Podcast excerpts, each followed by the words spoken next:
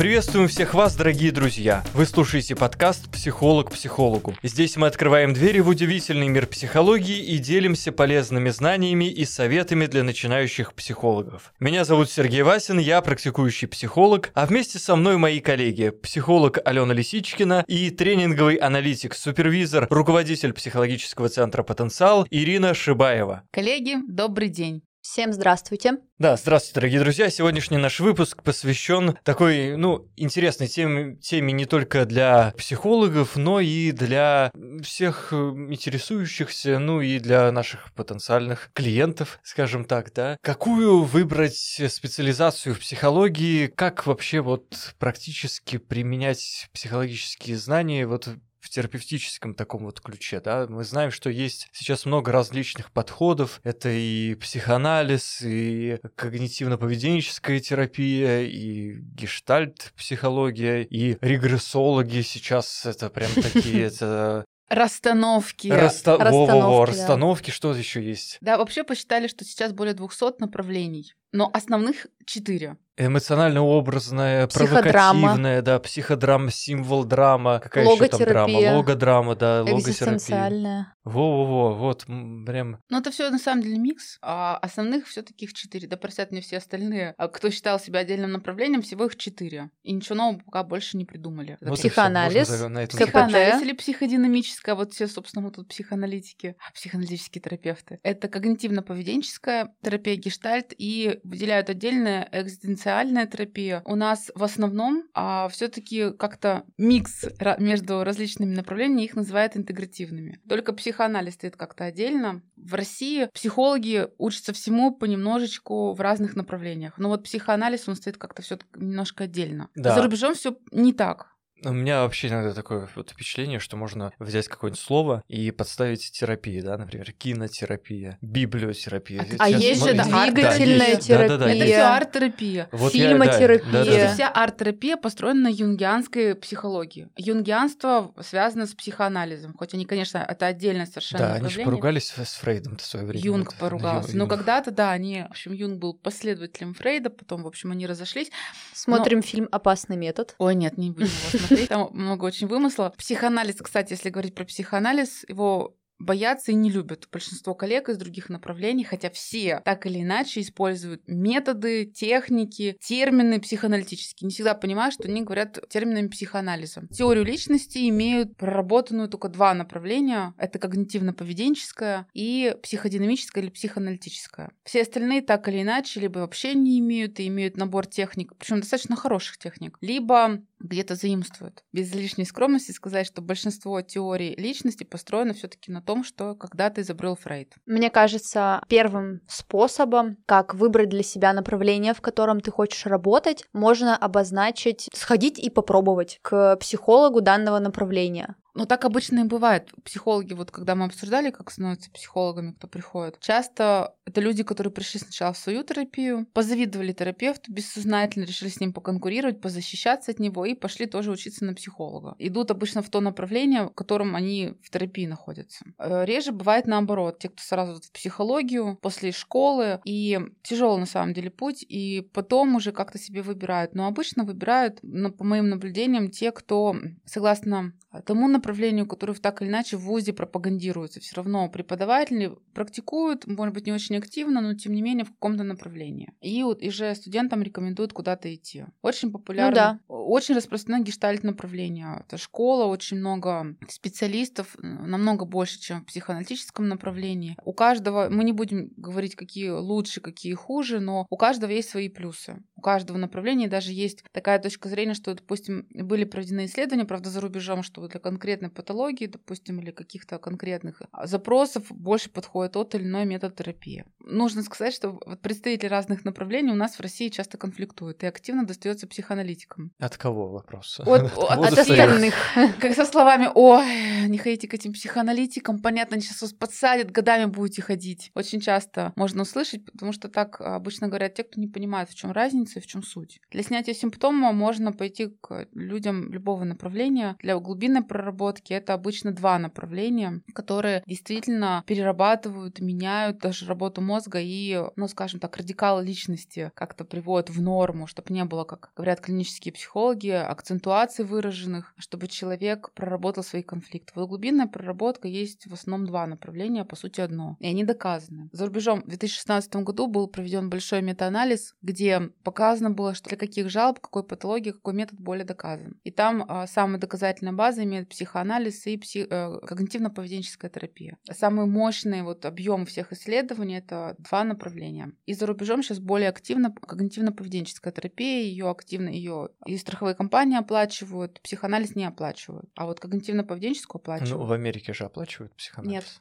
Нет, уже нет. Раньше оплачивала 100 сессий, но 100 сессий для психоанализа тоже очень мало. А когнитивно-поведенческая, по-моему, 10 сессий. Но для некоторых ситуаций это очень даже хорошо. И не всегда нужен психоанализ, хоть я его очень люблю. Где-то хорошо сработают другие методы и техники. Да, но вот говоря, опять же, о поиске направления для себя, первый мой психолог был гештальтистом. Я, наоборот, пошла от обратного, потому что я поняла, что мне это направление не подходит. Ну, каждый же еще свое выбирает. Для каждого действительно кому-то вот бывает так, что не очень успешно опыт терапии. Человек отталкивает. Он говорит, нет, я сюда не пойду, пойду в другое. Бывает немало людей, кто проработал в одном направлении, психологи уже сформировались, и потом идут в другое направление. Но в России, если за рубежом, вот вы пошли в какую-то школу, допустим, психоаналитические, там, вы будете 20 лет учиться, там, ну, там, 10-15 лет учиться, проходить свою терапию, проходить проходить обучение бесконечно, там, получать статусы. Лицензию. То же самое касается в когнитивно-поведенческой терапии. То в России можно учиться сначала одному, второму, третьему и, в общем, как-то интегрировать разные направления, если это получится. Да, причем, знаете, так вот сразу всплывает, да, что вот в массовом сознании, ну, даже когда говорят про психоанализ, что там оговорки по Фрейду, да, то есть вот это вот оговорки по Фрейду, ну и вся э, теория сексуальности, вот это, да, вот э, либидо, да, спасибо деду за либидо, вот, все как-то так сводится к чему, да, к... Сексу. И все э, упрощается, да, так же, как и вот гештальт психология при всем ее вот на начальном вот этой вот красоте, так сказать, э, слога и идеи этих, да, все свелось к тому, что надо закрывать гештальты как, собственно, э, незаконченные дела, да, то есть все знают, что вот есть гештальты, которые надо обязательно закрыть, и все как бы, чё к чему. Тоже да? очень популярная фраза, закрыть Да, гештальт. да, вот я и говорю, да, то есть все как бы вот э, свелось к э, двум вещам, да, в псих... когда говорят про психоанализ, это вот оговорки по Фрейду и секс сексуальность, да, а когда говорят про гештальты, ну это вот закрывать гештальты. Мне кажется, это про то, что люди, ну, в большинстве своем, они ведь не обязаны знать об этом. Конечно, обычный человек не будет углубляться в тонкости и детали разных подходов. Ну да, оно как э, и к лучшему, но э, такое ощущение иногда сказывается, складывается, что и среди тех, кто э, рассказывает об этом, тоже не особо какое-то есть понимание. Вот, э, всегда мне, знаете, тоже опять-таки, возвращаясь даже к теме нашего прошлого подкаста, да, вот э, там смотр... реклама какая-нибудь, вот гештальт терапия терапевт, э, регрессолог там и всякое такое прочее. Ну и смотришь, там какая-то такая дев, ну, девушка там, значит, эффектная. И мне всегда вспоминается вот эта история гештальт-психологии, да, там же какая-то, э, там очень все так было мощно, скажем, такая база была, да, и вот э, Христиан Ренфельст, он как раз-таки вообще предлагал, ну вот гештальт, да, что, ну там теория пола была, да, и какая идея была, да, поместить всех женщин в бараке, в общем, полигамия, полигиния, в общем, доступный секс, женщины женщины там в бараках воспитывают там детей друг другу помогают. Ну, в общем, такая была идеология буквально, да. И когда вот женщина какая-нибудь гештальт-терапевт пропагандирует, что вот я сейчас вас вылечу, я всегда вспоминаю вот эту вот идею о гештальтах. Ну и вообще Эренфельд гештальт хотел возвести в религию, да, то есть это даже пред... никто не признал, конечно, там Тяжелый что как вздох. религиозный культ, да. Но в смысле я просто вспоминаю, когда вот это вся некое, ну, позиционирование вот это вот происходит, всегда вот какая-то всплывает вот это вот Ну, у каждого вот, история вот это как раз о том, как а, люди, которые психологи. Интересно было сейчас вот это мой рассказ, или так непонятно, к чему не зашло. Я начала это просто очень живо представлять, думала, Что что... именно? Если бы у нас была бы Бараки- идеология бараки с гештальт- женщинами. Бараки с женщинами. гештальта, да, религии гештальта у нас, если была бы, а не Я просто представляла, как сейчас представители гештальт направления будут избивать Сергея Васина. А за что? Так это не я это придумал, это Христиан фон Эренфельдс, да, то есть, собственно, отец Если говорить про психоанализ, то что, знаете, там тоже много было различных отклонений, где пропагандировалось и вступление... Так это в не отклонение, это база, А, бейс. кстати, как вам идея о том, что, ну, люди, да, которые изобрели свой подход какой-то фундаментальный, они исходили из своих травм. То есть, допустим, Так возьмем. Адлера, да, который со своим комплексом неполноценности, очередностью рождения ребенка в семье основал на этом, в общем-то, свою теорию. Фрейд, который не воспринимал никакую критику относительно своей матери и был как будто бы слеп по отношению к ее проявлениям. А теперь, Алена Алексеевна, вас побьют это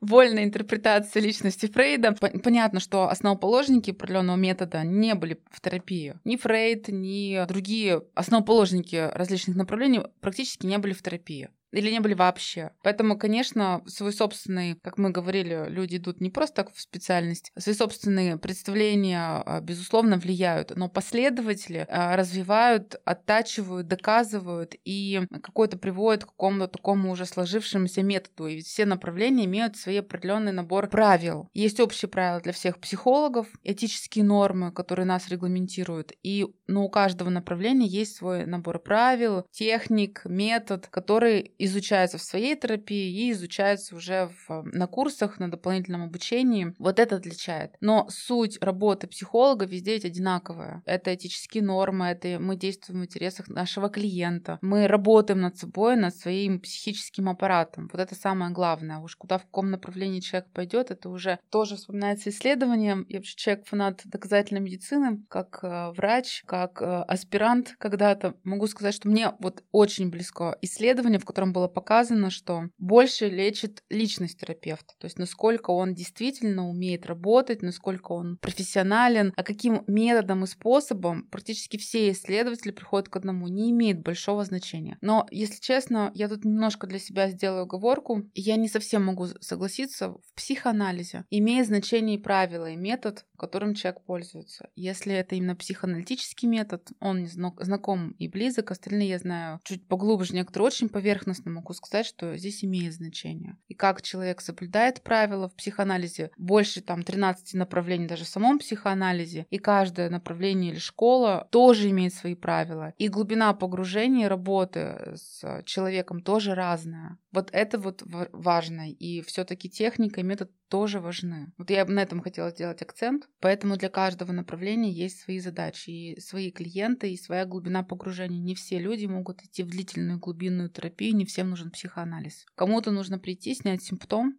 этого будет достаточно. Кому-то нужно убрать, допустим, страх, и этого будет достаточно. Не нужна глубинная проработка. Я тоже а, слышала об этом исследовании. Кажется, им здорово можно подытожить, да, наш подкаст, потому что действительно, ну, насколько я помню о нем, было доказано то, что не выявлен какой-то конкретный подход, который более эффективен, чем другой, который лечит, а другой там не помогает, не лечит. Каждый подход имеет что-то свое, каждому человеку свое. Хорошо Да. сказала. Ой, хорошо. Да, каждому свое. Своё. Действительно, что здесь возвращаться, можно вернуться к нашему предыдущему подкасту, что вот про личные качества психолога, терапевта, да, в широком смысле этого слова, да, терапевт, который лечит, что вот эмпатия, да, вот эти вот все качества, интеллект, э, хотя бы какое-то его наличие, да, внимание и какая-то способность переключать, переключаться, да, то есть переключаться со своих проблем на проблемы клиента. Подытожившись еще раз сегодняшний выпуск, хочется сказать, что главное, чтобы человек, который пошел в какое-то направление, им было бы интересно, и это было бы близко ему, и человек сам прошел терапию именно в том направлении, в котором он планирует дальше практиковать. Да, это очень помогает учиться на самом деле. Ну да, и все-таки работа такая не просто послушать, да, все-таки нужно что-то и, И сказать. и сказать, да. Поэтому здесь развиваться придется. Поэтому все те, кто хочет работать качественно, нужно качественно и Прорабатывать себя, готовиться, да, да. готовиться, качественно готовиться. Поэтому удачи всем в этом нелегком труде. Вы слушали подкаст «Психолог психологу», в котором мы открываем двери в удивительный мир психологии и делимся полезными знаниями и советами для начинающих психологов. Меня зовут Сергей Васин, я практикующий психолог, а вместе со мной коллеги психолог Алена Лисичкина и психолог, супервизор, руководитель психологического центра «Потенциал» Ирина Шибаева. Спасибо Спасибо, что дослушали этот эпизод до конца. Обязательно пишите ваши комментарии и ставьте оценки. Это очень важно для развития нашего подкаста. И для вашего личностного развития мы надеемся тоже. До свидания. Всего хорошего. До свидания.